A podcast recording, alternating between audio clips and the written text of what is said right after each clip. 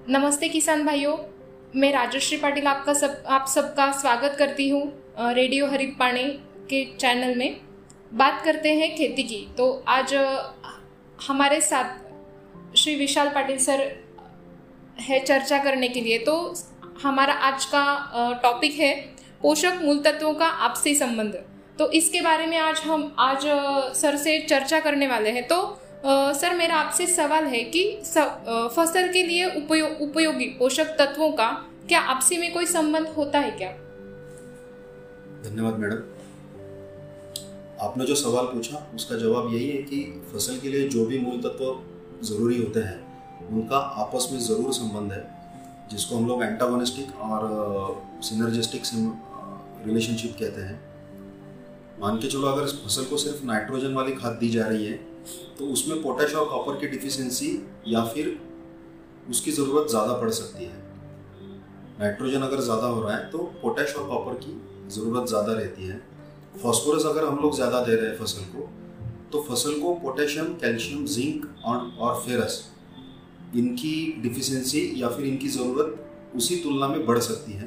केवल हम अगर फॉस्फोरस दे रहे हैं तो उसी मात्रा में हमको पोटेश कैल्शियम जिंक और फेरस भी देना ज़रूरी है। पोटेश अगर हम लोग ज़्यादा दे रहे हैं तो नाइट्रोजन, कैल्शियम, फॉस्फोरस, मैग्नीशियम और बोरॉन इनकी ज़रूरत ज़्यादा पड़ सकती है या फिर इनकी डिफिशेंसी दिख सकती है। कैल्शियम अगर हम लोग ज़्यादा दे रहे हैं तो potassium, ferrous, magnesium, boron, zinc, phosphorus और मैंगनीज इनकी डिफिशेंसी या फिर इनकी ज़रूरत ज़्यादा पड़ सकती है। यदि हम लोग मैग्नीशियम ज़्यादा दे रहे हैं या फिर सिर्फ़ मैग्नीशियम दे रहे हैं तो कैल्शियम की ज़रूरत पड़ सकती है फ़सल को। यदि हम लोग केवल जिंक दे रहे हैं तो फॉस्फोरस, कैल्शियम और फेरस की ज़रूरत या फिर डिफिशियंसी दिखाई दे, दी जा सकती है। यदि हम लोग केवल फेरस का इस्तेमाल कर रहे हैं तो जिंक, फॉस्फोरस, कॉपर, मैंगनीज और कैल्शियम, इनकी डिफिशेंसी हम लोग देख सकते हैं।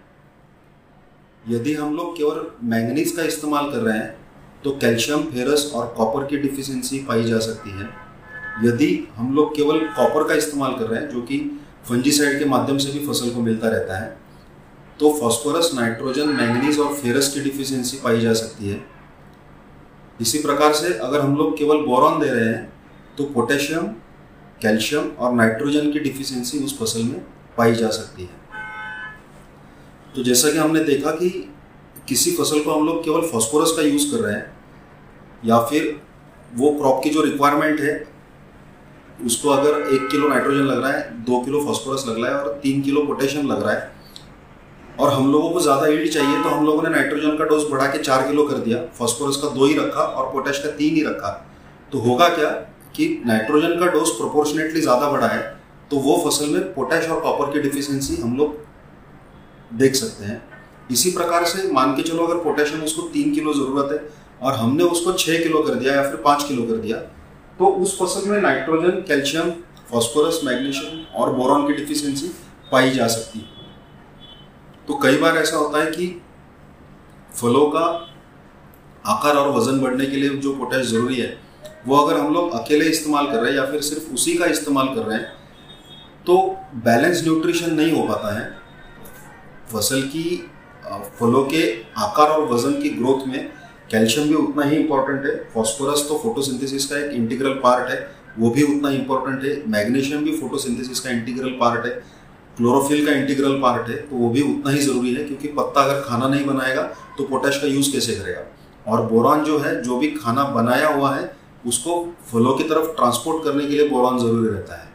तो पोटैश का सिर्फ़ अगर इस्तेमाल हो रहा है और साथ में ये चीज़ें अगर नहीं जा रही है तो ज़ाहिर है कि फ्रूट ग्रोथ में हमको अच्छी तरीके से रिज़ल्ट नहीं मिलने वाला है तो हम लोग और ज़्यादा पोटेश देने की कोशिश करते हैं। तो इसका सीधा परिणाम होता है कि कॉस्ट ऑफ़ प्रोडक्शन बढ़ती चलती है। तो इसलिए न्यूट्रिएंट का आपस में जो भी इंटरेक्शन है, उसको अगर हम लोग सही तरीके से समझ ले, उसको जान ले तो मान के चलो कोई किसान पोटेश का यूज़ कर रहा है तो पोटेश के साथ यदि ये पाँचों न्यूट्रिएंट मिक्स होके इस्तेमाल करना पॉसिबल है। तो वैसा कर सकते हैं या फिर आगे पीछे इन न्यूट्रिएंट की मात्रा देना, कम मात्रा में से ही लेकिन इनको देना या फिर इनकी अवेलेबिलिटी के ऊपर काम करना बहुत ज़रूरी रहता है। धन्यवाद, सर। आपने बहुत अच्छे तरीके से जानकारी हमारे फार्मर के लिए दी है। तो फ़सल में जो हम न्यूट्रिएंट यूज़ करते हैं तो वो यूज़ करते समय वो अच्छी मात्रा में और एक साथ या एक समय जाना ही फ़ायदेमंद ठहरता है फ़ायदेमंद होता है। तो ये जो जानकारी है वो हमारे किसान भाइयों को बहुत अच्छी तरीके से समझ में आई होगी इसे हम आशा करते हैं। और, सर, आज हमारे किसान भाइयों के लिए आपने जो महत्वपूर्ण इन्फॉर्मेशन दी है वो धन्यवाद, सर।